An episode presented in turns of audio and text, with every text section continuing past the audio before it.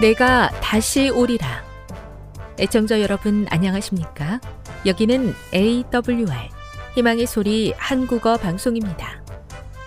본 방송은 천국 복음을 온 세상에 전파하기 위해 제7일 안식일 예수 재림교회가 설립한 세계 방송망입니다. AWR 희망의 소리는 유럽, 라틴 아메리카, 아프리카, 러시아, 아시아의 방송망을 통해 전 세계에 복음을 전파하고 있습니다. AWR 아시아 희망의 소리 방송국은 한국어 방송을 매일 5시간씩 송출하고 있습니다. 희망의 소리 방송은 인터넷과 스마트폰을 통해서도 언제나 청취하실 수 있습니다. 들으실 수 있는 인터넷 주소는 awr.org입니다. 유튜브로는 AWR 코리아로 검색하시면 됩니다. 이 시간 희망의 소리 한국어 방송과 함께 보람있고 유익한 시간 되시기 바랍니다. 내가 다시 오리라. 여기는 AWR 희망의 소리 한국어 방송입니다. 주파수 안내입니다.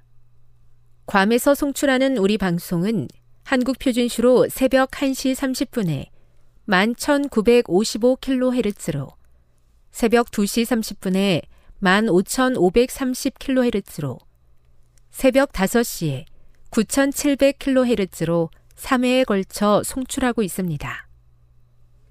스리랑카에서 송출하는 우리 방송은 한국 표준시로 새벽 4시에 9,765kHz로 우즈베키스탄에서는 밤 9시에 15,530kHz로 타지키스탄에서는 밤 9시에 15,515kHz로 각각 1시간씩 방송하고 있습니다. 애청자 여러분의 많은 청취 바랍니다.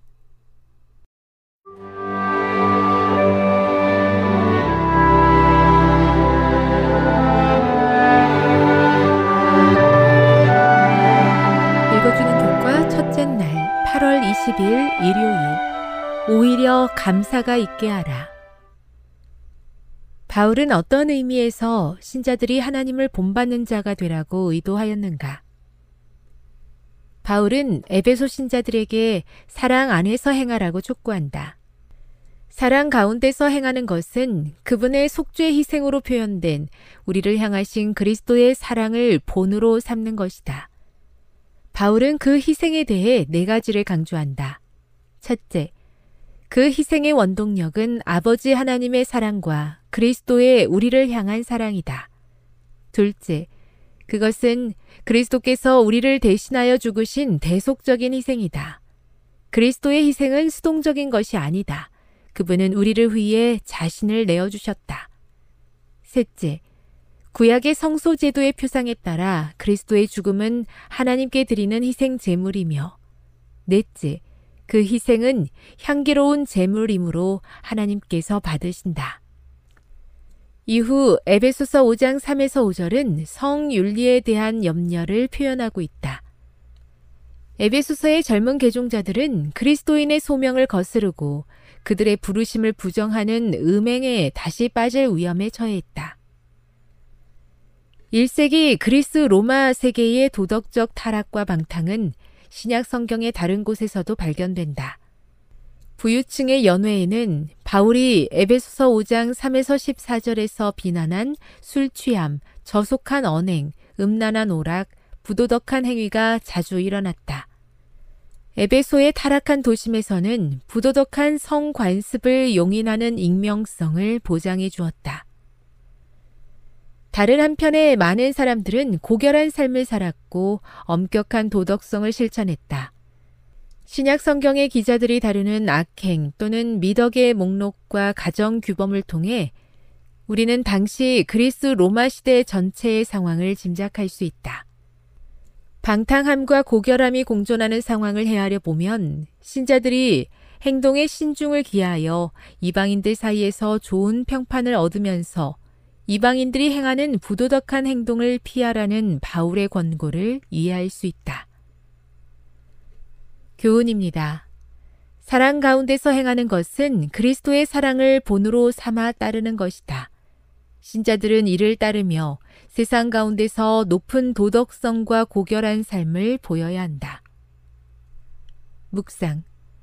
그리스도께서 자신을 버리시고 향기로운 제물로 하나님께 드리셨다는 것은 어떤 의미입니까? 적용. 성적 타락과 탐욕이 가득한 문화 가운데서 우리는 바울의 겉면을 어떻게 생활 속에 적용할 수 있겠습니까? 영감의 교훈입니다. 그리스도의 사랑과 극기의 생애를 본받으라. 그리스도께서 그대들을 제자로 부르셔서 자아 희생과 극기의 생애를 본받게 하시고 타락한 인류를 구속하는 큰 사업에 관심을 쏟게 하셨다. 그대는 하나님께서 그대에게 요구하시는 일이 무엇인지를 제대로 알지 못한다. 그리스도는 그대의 모본이시다. 그대에게 부족한 것은 사랑이다. 이 순결하고 거룩한 원칙은 기독교인 품성과 행동을 세상 사람들의 모양과 다르게 만든다. 교회 증언 2권 169 그리스도의 본을 떠나 세상의 화려함과 경향을 따른 것이 있는지 살펴보게 하옵소서. 삶에 깊숙이 들어온 세속적인 문화 속에 어느새 스며든 악행들을 멀리할 수 있는 지혜를 주시고 하나님의 뜻과 고결하심을 바라보고 따르게 하옵소서.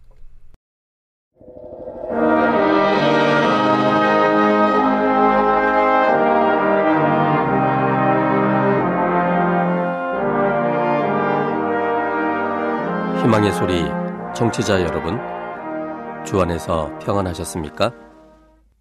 방송을 통해 여러분들을 만나게 되어 기쁘게 생각합니다. 저는 박용범 목사입니다. 이 시간 하나님의 은혜가 우리 모두에게 함께 하시기를 바랍니다. 오늘 이 시간에는 인생을 잘 사는 방법이란 제목으로 함께 은혜를 나누고자 합니다. 인생을 잘 사는 방법입니다. 본문은 사무엘하 1장 17절로 27절까지 있는 말씀입니다. 사무엘하 1장 17절부터 27절까지 있는 말씀입니다. 다윗이 이 슬픈 노래로 사울과 그 아들 요나단을 조상하고 명하여 그것을 유다 족속에게 가르치라 하였으니 곧 활 노래라 야사리 책에 기록되었으되 이스라엘아 너의 영광이 산 위에서 죽임을 당하였도다. 오라 두 용사가 엎드러졌도다. 이를 가드에도 고하지 말며 아스글론 거리에도 전파하지 말지어다. 블레셋 사람의 딸들이 즐거워할까? 할례 받지 못한 자의 딸들이 개가를 부를까 염려로다. 길보아 산들아, 너희 위에 우루가 내리지 아니하며 재물 낼 밭도 없을지어다. 거기서 두 용사의 방패가 버린 바 됨이라.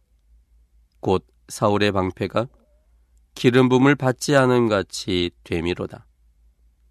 죽은 자의 피에서 용사의 기름에서 요나단의 활이 물러가지 아니하였으며 사울의 칼이 헛되이 돌아오지 아니하였도다. 사울과 요나단이 생전에 사랑스럽고 아름다운 자러니 죽을 때에도 서로 떠나지 아니하였도다. 저희는 독수리보다 빠르고 사자보다 강하였도다. 이스라엘 딸들아, 사울을 슬퍼하여 울지어다.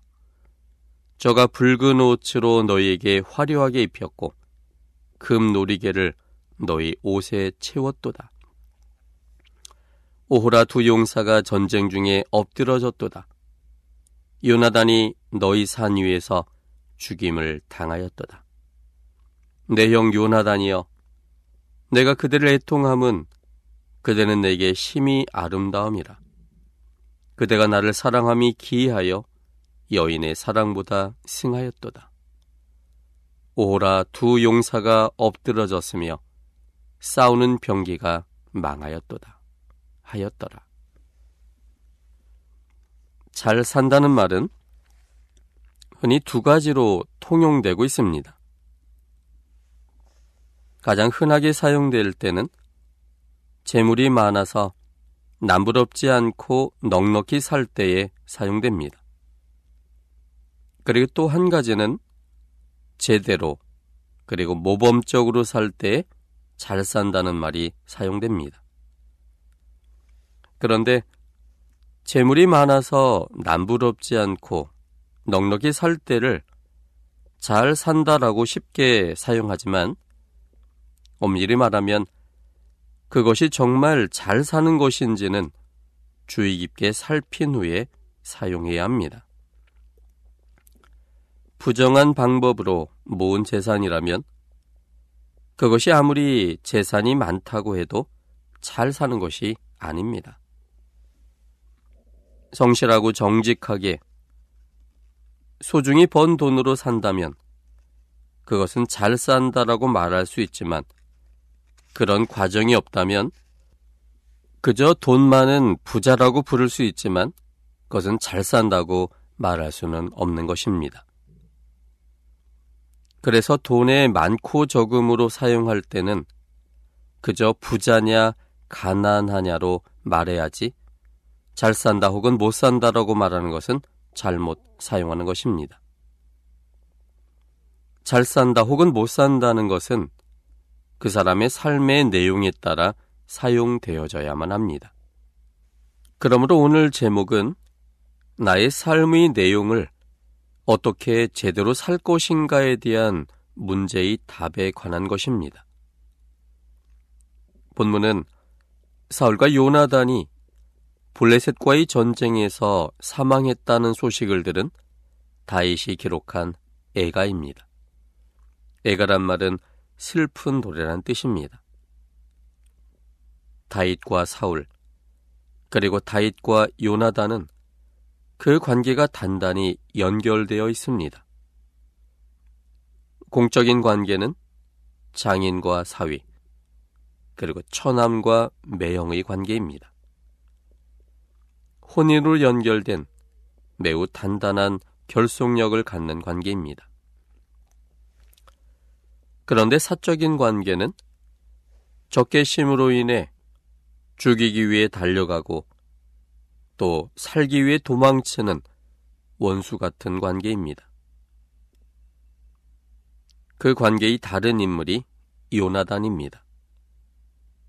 다윗과 요나단은 처남 매형 이상의 끈끈한 결속력의 관계이며 왕의 자리를 놓고 치열하게 대립할 수도 있는 상황이지만 일찌감치 다윗을 왕으로 생각한 요나단에 의해서 서로의 관계는 사적으로도 이성 간의 사랑 이상의 친밀한 관계를 유지하고 있었습니다. 애증이 수시로 변하는 사람과 사랑스러운 우정의 크기가 점점 커지는 사람. 이 두 사람이 전쟁에서 죽었을 때 다윗은 심한 충격과 슬픔을 느꼈습니다. 다윗이 느꼈던 충격과 슬픔을 사무엘하 1장 11절 그리고 12절에 있는 말씀을 통해 확인해 볼 수 있습니다. 이에 다윗이 자기 옷을 잡아 찢음에 함께 있는 모든 사람도 그리하고 사울과 그 아들 요나단과 여호와의 백성과 이스라엘 족속이 칼의 죽음을 인하여 저녁 때까지 슬퍼하여 울며 금식하니라. 그래서 다윗은 사울과 요나단을 위해서 애가를 지었습니다. 그들의 생애를 추억하기 위해 그들을 위해 지은 애가를 야살의 책에 기록하여 유다 족속에게 가르치라고 명하였습니다. 다윗이 지은 애가에는 사울과 요나단의 인간적 삶의 모습이 담겨져 있습니다. 종교적 삶의 모습이 아닌 인간적 삶의 모습이 담겨져 있고 다이세의 눈에 비친 그들의 삶은 인생을 잘 산 모습이었습니다. 유다 족속들도 두고두고 기록을 통해 살핌으로 그들의 잘 산 인생을 본받을 점이 있을 만한 그런 삶이었습니다. 사울하면 늘 실패한 인생의 대명사처럼 보여지는데 사울과 요나단의 삶이 사람들에게 본받을 만한 인생으로 소개되고 있는 점이 흥미롭습니다. 그래서 이 시간에는 잘 산 인생의 본보기를 이 본문을 통해 살펴보므로 나의 인생을 잘 사는 방법이 무엇인지에 대한 답을 얻고자 합니다. 첫째는 하나님께서 맺어주신 천륜을 사랑으로 이어가야 합니다. 하나님께서 맺어주신 천륜을 사랑으로 이어가야 합니다. 본문 23절입니다. 사무엘하 1장 23절입니다. 사울과 요나단이 생전에 사랑스럽고 아름다운 자러니 죽을 때에도 서로 떠나지 아니하였도다. 저희는 독수리보다 빠르고 사자보다 강하도다.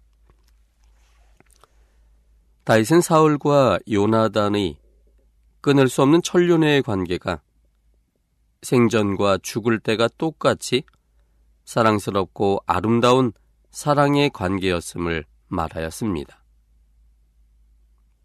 사울과 요나단은 아버지와 아들의 관계로서 창조주 하나님의 선택에 의한 천륜적 관계가 되었습니다.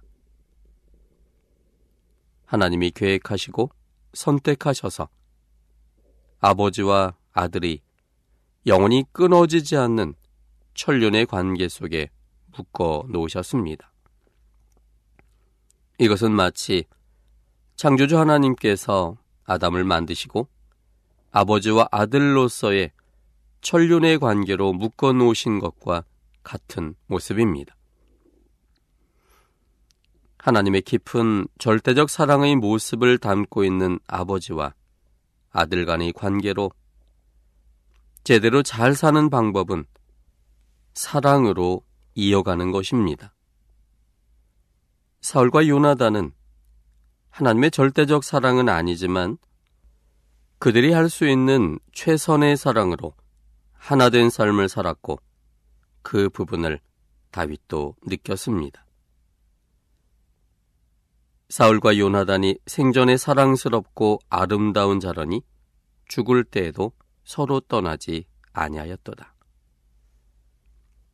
그들이 사랑의 관계를 보여주는 장면이 사무엘상 20장에 기록되어 있습니다.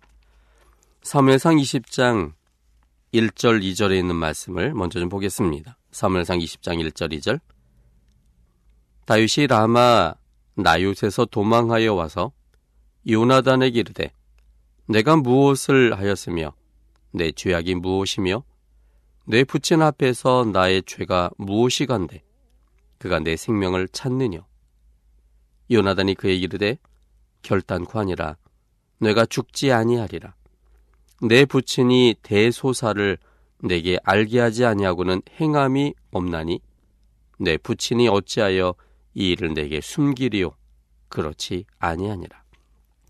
요나단은 아버지에 대하여 확신하는 것이 있었습니다. 그것은 자신의 아버지는 대소사간의 어떤 일이든 그것에 대하여 먼저 자신에게 알려주신 후에야 그 다음에 그 일을 처리한다는 것이었습니다. 부자 간에 서로 숨길 것이 없는 사이임을 요나단은 깊이 확신하고 있었습니다. 요나단이 그렇게 확신했었던 근거가 무엇일까요? 우린 그 근거를 사무엘상 19장 1절, 2절 그리고 4절로 6절에 있는 말씀을 통해 확인해 볼 수 있습니다.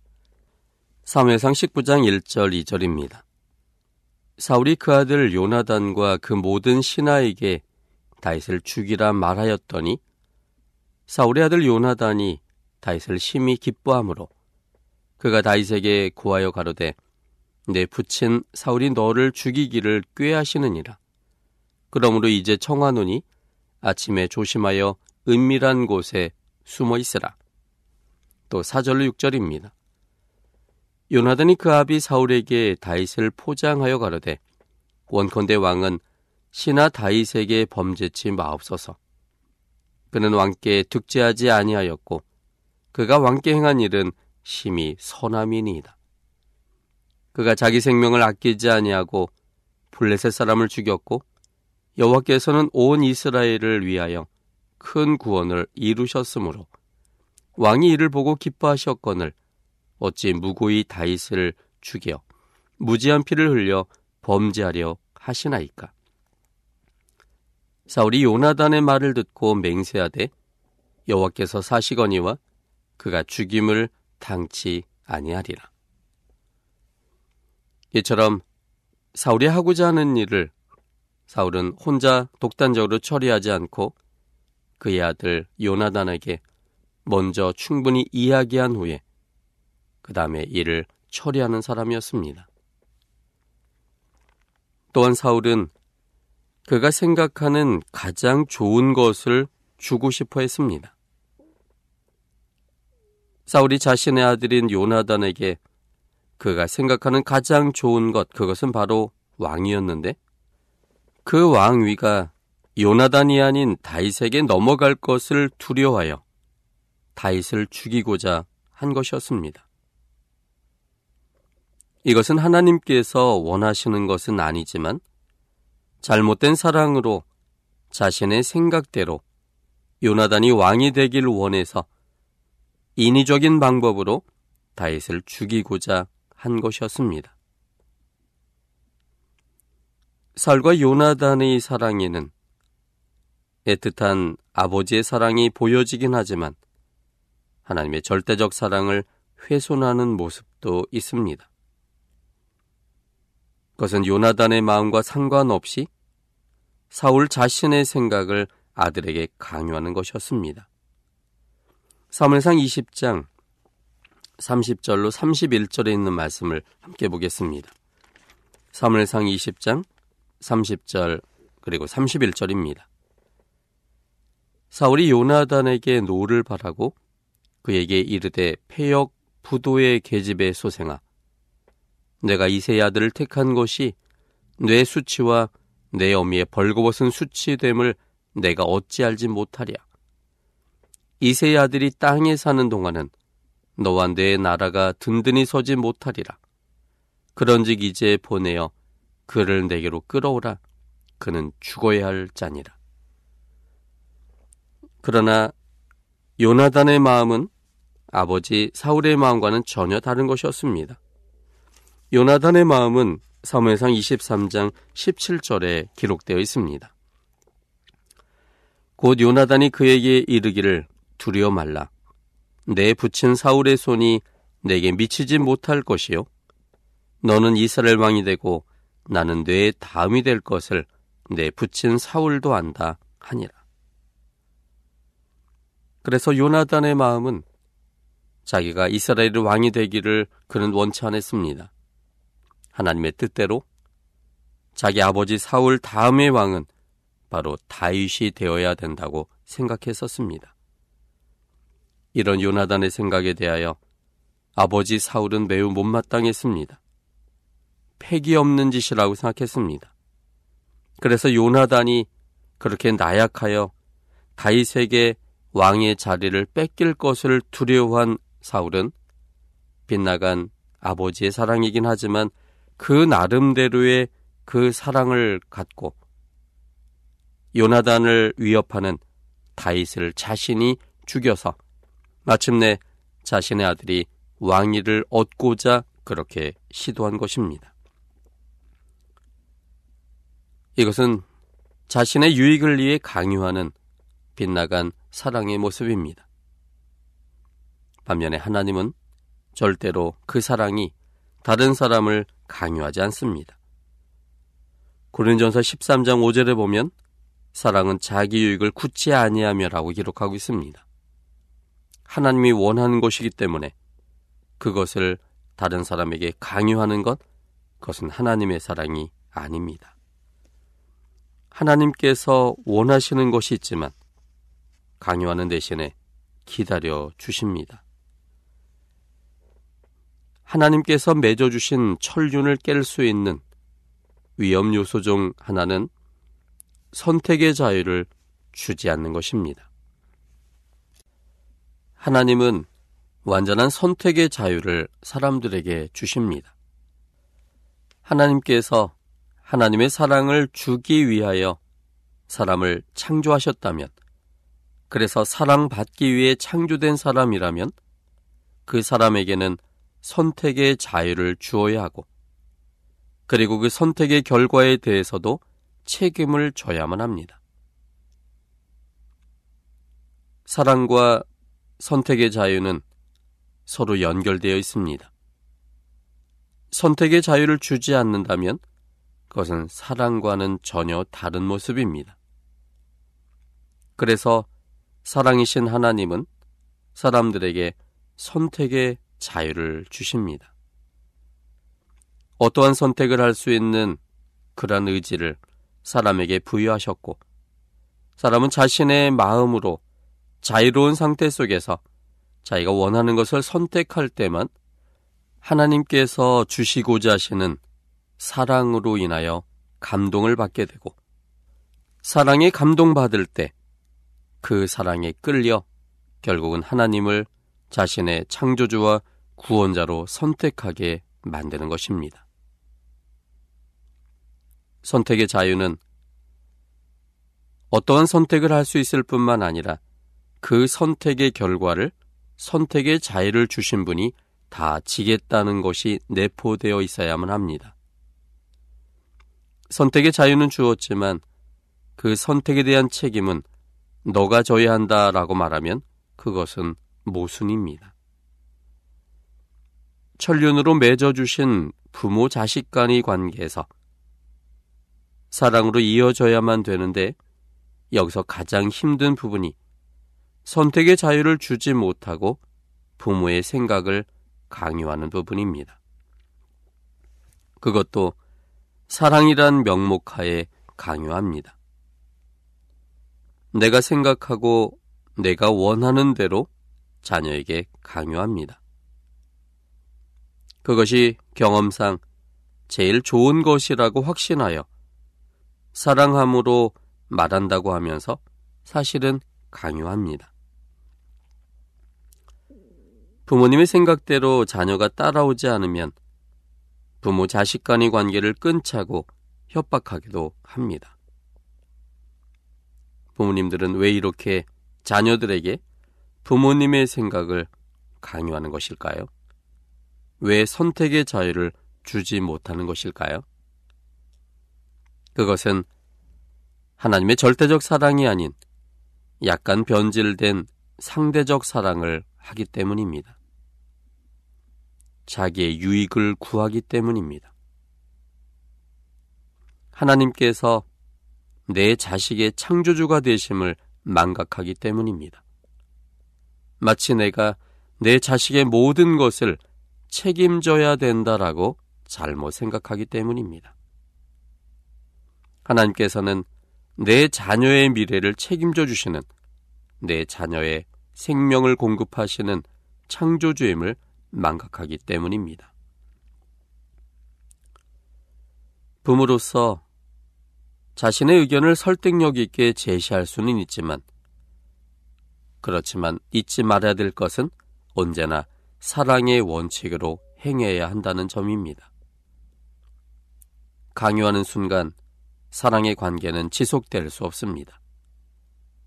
그러므로 경험자로서 자녀를 사랑하는 부모의 입장에서 가장 최고의 것을 경험적으로 의견을 말할 수 있지만, 그러나 최종적으로는 여전히 그 선택은 자녀에게 맡길 수 있어야 합니다. 가장 친밀한 천륜의 사랑 속에서 잘 살아야 될 부부 사이, 또 부모 자식 간, 그리고 형제지간이 여러 가지 이유로 흔들리고 있습니다. 물질적 풍요로움이 사랑으로 연결되어져야 할 가족의 가치를 대신할 수 없습니다. 천륜으로 맺어주신 가족이 사랑으로 이어가지 못한다면 모든 것은 서서히 그 결속력을 잃어버리게 됩니다. 사울과 요나단이 나름대로 최선의 사랑의 관계 속에서 사랑스럽고 아름다운 관계로서 죽을 때에도 서로 떠나지 아니했던 사이였지만 만약 그들이 하나님의 절대적 사랑으로 하나 되었더라면 나름대로의 최선의 사랑이 아닌 비할 데 없는 최고의 사랑 속에서 생명적인 행복의 삶을 누리게 되었을 것입니다. 하나님께서 맺어주신 천륜을 지속적으로 이어가기 위해서는 하나님의 사랑을 배워야만 합니다. 하나님의 사랑은 어떻게 설명되고 있습니까? 고린전서 13장에 있는 말씀입니다. 고린전서 13장 이 13장을 통해서 하나님이 가진 사랑이 무엇인지를 배울 때 그분의 사랑을 우리가 체험할 때 우리도 우리의 자녀에게 또 친밀함 속에 있어야 될 가족들에게 그런 동일한 사랑을 내놓을 수가 있습니다. 고린전 13장 4절부터 있는 말씀을 함께 좀 보겠습니다.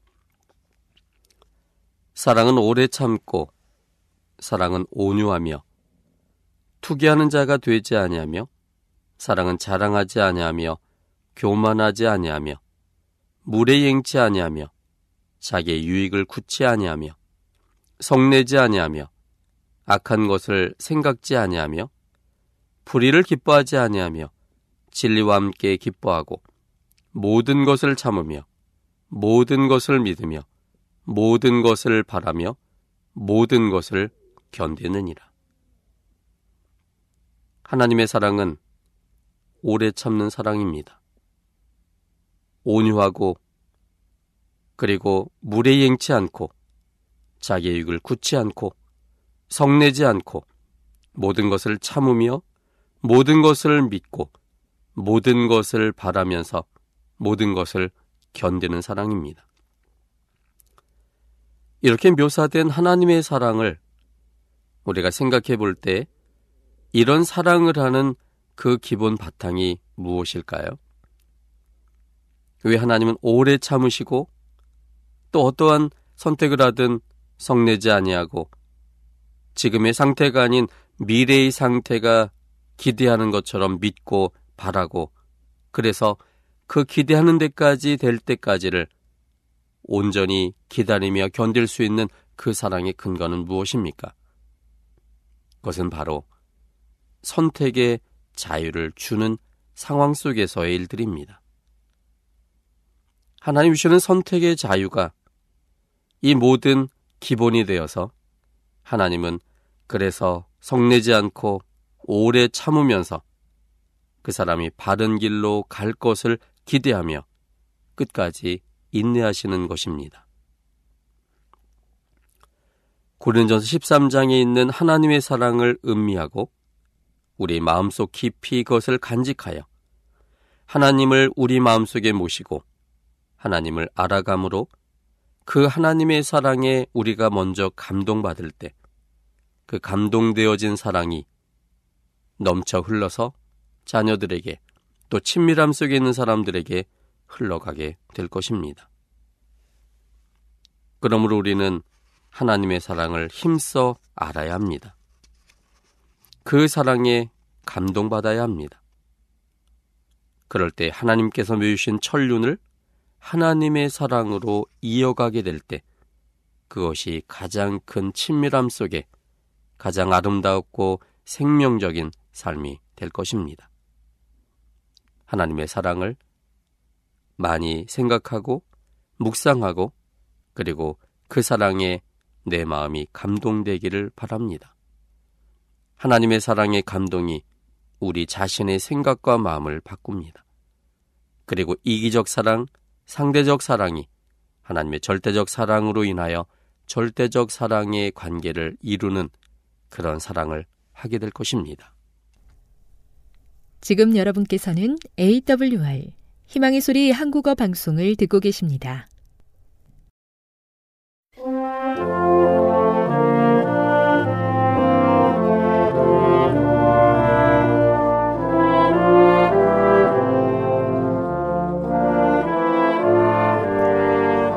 애청자 여러분 안녕하십니까? 한 주 동안 평안하셨습니까? 하나님의 샬롬이 임하기를 바랍니다. 한국연합회 성경연구소장 임봉경 목사입니다. 이 방송을 들으시는 애청자 여러분 모두를 주님의 이름으로 뜨겁게 환영합니다. 또 한 분이 이런 질문을 했습니다. 저는 어떤 사람에게 부활절 인사 이메일을 보냈습니다. 그는 우리 재림교인들은 부활절을 기념해서는 안 된다고 대답했습니다. 그러나 저는 예, 이교인들이 하는 것처럼 그렇게 한 것은 아니었습니다. 예수님의 부활은 그분의 탄생만큼 중요하다고 생각하기 때문입니다. 제가 알기로 엘렌 화이트는 이렇게 말했습니다. 각 시대 대쟁투 387쪽입니다. 그리스도인들은 사순절과 오순절 그리고 교회 장식 등을 중요하게 여기고 있다. 그것은 사탄의 오래된 술수이다. 유대인들의 교회가 이 암초에 걸려 넘어졌다. 로마 교회도 동일한 것으로 파손되었다. 그리고 개신교회도 같은 운명을 향해 신속히 다가가고 있다고 말했습니다. 저희 교회에는 종려가지 나무가 있었고 아이들이 놀이하고 어떤 이들은 비아 dol로로사라는 노래들 노래를 불렀습니다. 그러나 거기엔 거슬리는 것은 어떤 것도 없었다고 생각합니다. 부활절을 지키는 것에 대해서 부활절을 기념하는 것에 대해서 반대하는 이 사람의 의견에 대해서 어떻게 생각해야 할까요? 라는 질문입니다. 에, 가톨릭 교회는 이 교회에서 사용하는 봄의 풍요를 상징하는 것들을 사용하도록 허용할 뿐 아니라 장려하기도 하며 이런 상징물들이 부활절을 기념할 때 자주 사용됩니다. 그 예가 바로 부활절 계란과 부활절 토끼인데요. 이것들은 모두 다산과 풍요를 상징합니다. 부활절 영어로 이스터, 부활절이라는 말도 아마도 여신 이스, 이스타르, 이스터, 이스타르, 여신 이스타르라는 이름에서 나왔을 것입니다. 아, 이런 것들이 바로 에, 왜 재림교인들이 부활절에 대해 강하게 반대하는지를 설명해주는 어떤 에, 내력들입니다. 어떤 점에서 이런 관심을 이해할 수 있지만 에, 이들의 이런 관심을 이해할 수 있지만 그들의 해결책은 그대로 받아들일 수는 없습니다. 크리스마스처럼 부활절도 이기적 어떤 풍습이지만은 그러나 부활절에 담긴 의미만은 이교적이지 않습니다. 엘렌 화이트 는 가톨릭 교회나 또 그 교회에서 나온 자매 교회들이 사용하는 장식물들을 채용하는 것에 반대했고 따라서 재림 교인들도 대부분 이에 대해 엘렌 화이트에게 동의합니다. 어, 부활절 계란이나 부활절 토끼 같은 이런 것들을 사용하지는 않습니다. 그러나 우리 주님의 죽음과 부활을 인정하고 그것들을 자랑스럽게 여기는 것이 부적절한 일이라고 여긴 적은 없습니다. 크리스마스 때처럼 부활절 주말에도 그렇게 하는 것이 적절하다고 생각합니다. 그러니까 우리가 부활절의 이교적 풍습을 그대로 받을 필요는 없지만은 부활절에 담긴 의미를 되새기고 주님의 부활을 기념하는 것은 대단히 중요한 일이라고 말하는 것입니다. 그러면 재림교회 목사도 부활절 일요일 전에 부활절 1월 전 안식일에 주님의 죽음과 부활에 대해서 설교할 수 있을까요? 그렇다고 볼 수 있습니다. 크리스마스에 예수님의 탄생에 설교하는 것처럼 부활절 즈음에서 그분의 죽음과 부활에 대해서 설교할 수 있다고 봅니다. 그런 계기로 부활의 의미를 더 깊이 되새길 수 있다고 생각합니다. 크리스마스에 예수님의 탄생을 새기는 것처럼 똑같은 의미죠. 다른 교단의 그리스도인이 우리 교회에 처음으로 발을 들여 놓았을 때라면 더욱더 재림교회가 그리스도인 신앙에서 극히 중요한 사건인 예수님의 죽음과 부활을 경시하는 인상을 끼쳐서는 안 됩니다. 하지만 우리 교회가 교회를 되도록 되도록이면 다른 교회와 똑같이 보이기 위해 그들이 사용하는 장식물이나 표나 부활절 계란이나 또 부활절 토끼 등 을 도입하라고 애쓰는 것은 필요하지도 유익이 되지도 않는 일이라고 생각합니다. 우리는 오히려 우리는 오래전에 일어난 이 중대한 부활 사건의 진정한 의미에 초점을 맞춰야 합니다. 에, 엘렌 와이시 사람들에게 크리스마스를 무시하지 말고 그리스도를 영원롭게 하지 않는 요소만을 배제하라고 권면한 것처럼 부활절에도 우리의 취지는 이와 같아야 한다고 생각합니다. 자, 그럼 다른 질문으로 넘어가 보겠습니다. 재림교인들은 교회에서 사교적 모임을 가져서는 안 되는가 라는 질문입니다. 이렇게 질문해왔습니다. 저는 다음의 인용문 때문에 고민이 됩니다. 이런 인용문입니다. 그리스도인이라고 고언하는 사람들이 축제들 그리고 예수 그리스도에 대한 신앙을 떨어뜨리는 오락의 현장에 참여한다. 교회 사교 모임들이나 축제나 쾌락을 위한 모임에서 즐거움을 구하는 자들은 예수에 대한 열렬한 사랑과 거룩한 존경심을 가질 수 없다. 라고 엘렌지 화이시 말한 것을 인용합니다. 저희 교회에 한 장로님이 계신데 그분은 화잇 여사가 모든 종, 종류의 교회 사교 모임과 레크리에이션 등이 악한 것이라고 말하면서 돌아다니면서 그녀를 심술궂은 광신자로 보이게 만들고 있습니다. 그러나 저는 그녀의 다른 글들을 통해서 그녀가 온갖 사교 모임을 도매금으로 정죄하진 않았다고 믿고 있습니다. 제가 언급한 인용문을 적절하게 이해하도록 도와주십시오. 아주 좋은 실질적인 질문입니다. 맞습니다. 엘렌 와이스는 모든 사교 모임에 반대하지는 않았습니다. 늘 엘렌 와이스는 극단적인 태도를 취하지 않았습니다. 예컨대 그녀는 치료 봉사에서 이렇게 썼습니다. 우리의 사교적 모임은 세상의 관습을 그대로 따름으로 이루어질 것이 아니고 그리스도의 영과 그분의 말씀의 교훈에 따라 이루어져야 한다라고 말했습니다. 다시 말하면 사계적 모임을, 모임을 반대한 것이 아니라 모임을 가질 때는 그리스도의 영과 그분의 말씀에 따라 사교적 모임을 가지라고 권장을 한 것입니다. 그녀는 그리스도인의 가치 기준과 표준에 저촉되는 다른 교회들의 사교 모임을 반대했습니다. 그녀는 여기서 축제들이나 예수 그리스도에 대한 신앙을 떨어뜨리는 오락의 현장에 참여하는 교회 사교 모임에 가지 말라고 권면한 것입니다. 그러나 건전한 그리스도인 사교나 교제를 멀리하라고 권면한 것은 아닙니다. 목사와 복음교역자에게 보내는 증언 82쪽, 83쪽에 보면 화인 여사는 사교적 모임에 대해 다음과 적었습니다. 두 가지 다른 성격의 모임을 대조하고 있습니다. 함께 모이는 사람들의 마음속에 하나님의 사랑이 불타오르고 있다면 또한 그들이 하나님의 말씀에 대한 그들의 생각을 교환하기 위해서 그분의 사업을 추진시키기 위한 길을 모색하고 그들의 동료들에게 선행을 하기 위해 모인다면 사교 집회는 매우 유익하고 교훈적인 것이 될 것이다. 하나님의 성령을 슬프게 할 어떤 일도 벌이지 않고 말하지 않을 뿐 아니라 그분을 반가운 손님으로 생각한다면 하나님께서 영예를 얻으시고 함께 모인 사람들은 새롭고 굳건하게 될 것이다.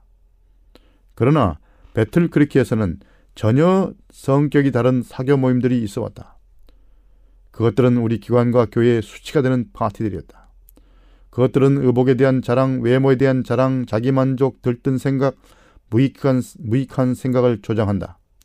사탄이 존경받는 손님으로 초청받으며 그는 이러한 모임을 후원하는 이들을 사로잡는다. 수많은 그러한 모임들이 내게 제시되었다.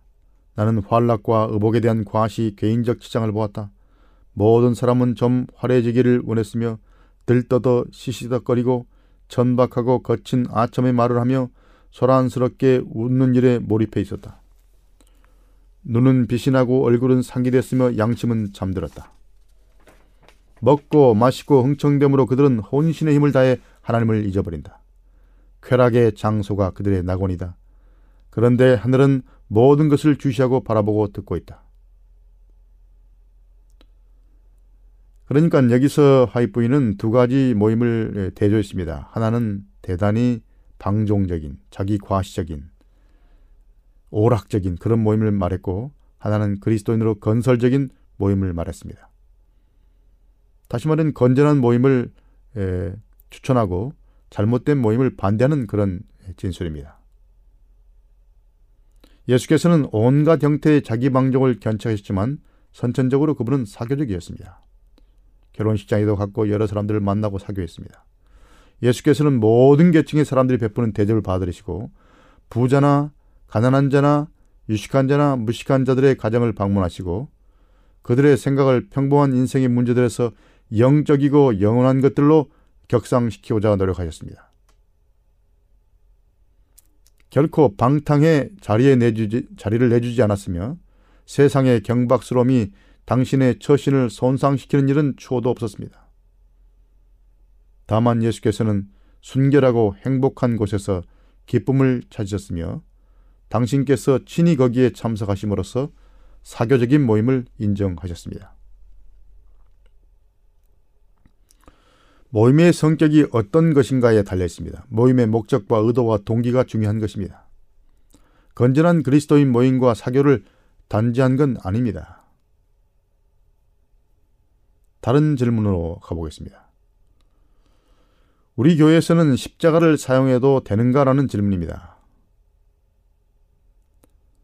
재림교에서도 십자가를 사용할 수 있는지에 대한 문제를 놓고 직원에서 퍽 열띤 토론을 벌인 적이 있습니다. 예언의 신에는 이 문제에 대한 어떤 권면이 있는지요? 이렇게 질문을 해왔습니다. 에, 엘렌 와이스는 이 문제에 대해서 구체적으로 다루지 않았습니다. 십자가를 사용하라 말라는 말을 구체적으로 언급하지 않은 것으로 알고 있습니다.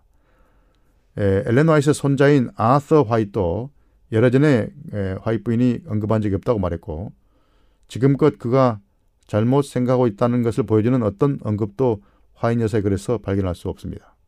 화인 여사는 십자가를 사용하면 안 된다, 된다 라는 말을 구체적으로 언급하지 않았다는 것이죠. 하지만 십자가, 십자가 사용에 대한 이 질문과 관련이 있을 수 있는 진술 하나가 각 시대의 대쟁투 568쪽에 들어 있습니다. 로마 교회가 교회와 그리스도의 초림 당시 유대교 사이에는 현전 유사점이 있다. 유대인들은 하나님의 율법의 모든 원칙들을 비밀리에 유린하면서 표면상으로는 그 조문들을 엄격히 지켰다. 그리고 까다로운 요구와 유전을 청바시켜 그것을 준수하는 일을 고통스럽고 괴롭게 만들었다.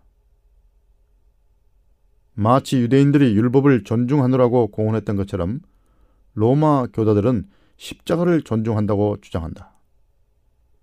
그들은 그리스도의 고난의 상징을 높이면서도 그들의 생애에서는 그것이 대표하는 분을 부인한다. 로마 교도들은 십자가와 교회와 광담뿐 아니라 그들의 의복에도 붙인다. 어디서나 십자가의 휘장을 보게 된다. 외관 상도는 어디서나 십자가가 존경과 높임을 받는다. 그러나 그리스도의 교훈들은 무의미한 유전과 거짓된 해석과 엄격한 규칙들의 무더기 아래 묻혀 버린다고 말하고 있습니다. 다시 말하면 예, 유대인들이 그 외적인 의식들을 강조하고 또 역설한 것처럼 로마 교도들은 십자가를 강조하고 여기저기에 붙이고 또 사용하지만은 그러나 정작 그 정신에 맞는 삶과 조화되는 그런 삶을 살고 있지 않다고 말하고 있는 것입니다. 다시 말하면 화인 여사는 이 진술에서 십자가 상징을 사용하는 것을 직접적으로 정지하는 말을 하지는 않았지만 유대인들이 율법을 존중히 여기고 그 의식들을 존중히 여기는 것과 카톨릭 교도들이 십자가 상징을 존중히 여기는 것에서 하나의 아이러니한 사실을 보고 있습니다. 이런 것, 그녀가 율법을 잘못된 것으로 정지하지 않았듯이 십자가 자체를 사용하는 것도 정지하진 않았지만은 이 십자가 상징들을 존중히 여기면서도 십자가가 진정으로 의미하는 바대로 살지 않는 자들이 얼마나 이율 배반적인지를 말한 것입니다. 우리 교회에서 사용하는 장식물들에 관해서 화인 여사는 그것들이 너무 호화스럽고 또 사치스럽고 또 기능이나 미관에 좋지 않다면 그런 것들의 사용을 하는 것을 반대했지만 또 그러나 예모 있고 아름다운 것이라면 또 사치스럽고 화스러운 것이 아니라면 적절하게 사용하는 것을 사용하는 것을 대해서 정지하지 않았습니다. 십자가도 마찬가지입니다. 그러므로 십자가나 또 장신구나 또 반지를 사용하는 모든 문제에 있어서 그것들을 사용하는 의도나 목적 또 그 태도, 예모 이런 것들이 중요하다는 것입니다.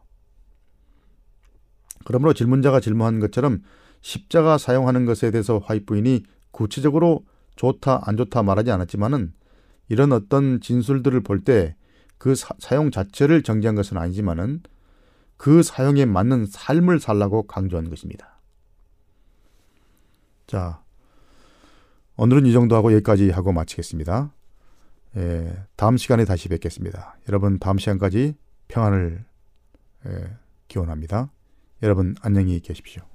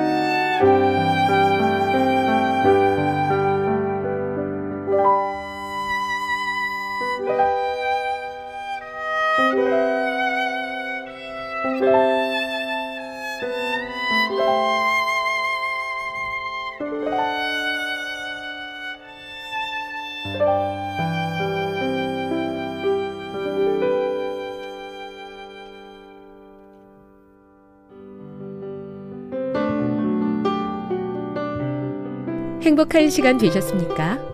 지금까지 여러분께서는 AWR 희망의 소리 한국어 방송을 청취하셨습니다. 방송을 청취하시고 문의를 원하시는 분은 우편번호 02461 대한민국 서울시 동대문구 이문로 1길 11 희망의 소리 방송부 앞으로 편지나 엽서를 보내주시거나 지역번호 02-3299-5296에서 8번으로 전화 주시기 바랍니다. 지금까지 함께 해주신 애청자 여러분들께 감사드립니다. 애청자 여러분, 다음 이 시간까지 하나님 안에서 늘 평안하십시오. 감사합니다. 내가 다시 오리라. 여기는 AWR 희망의 소리 한국어 방송입니다.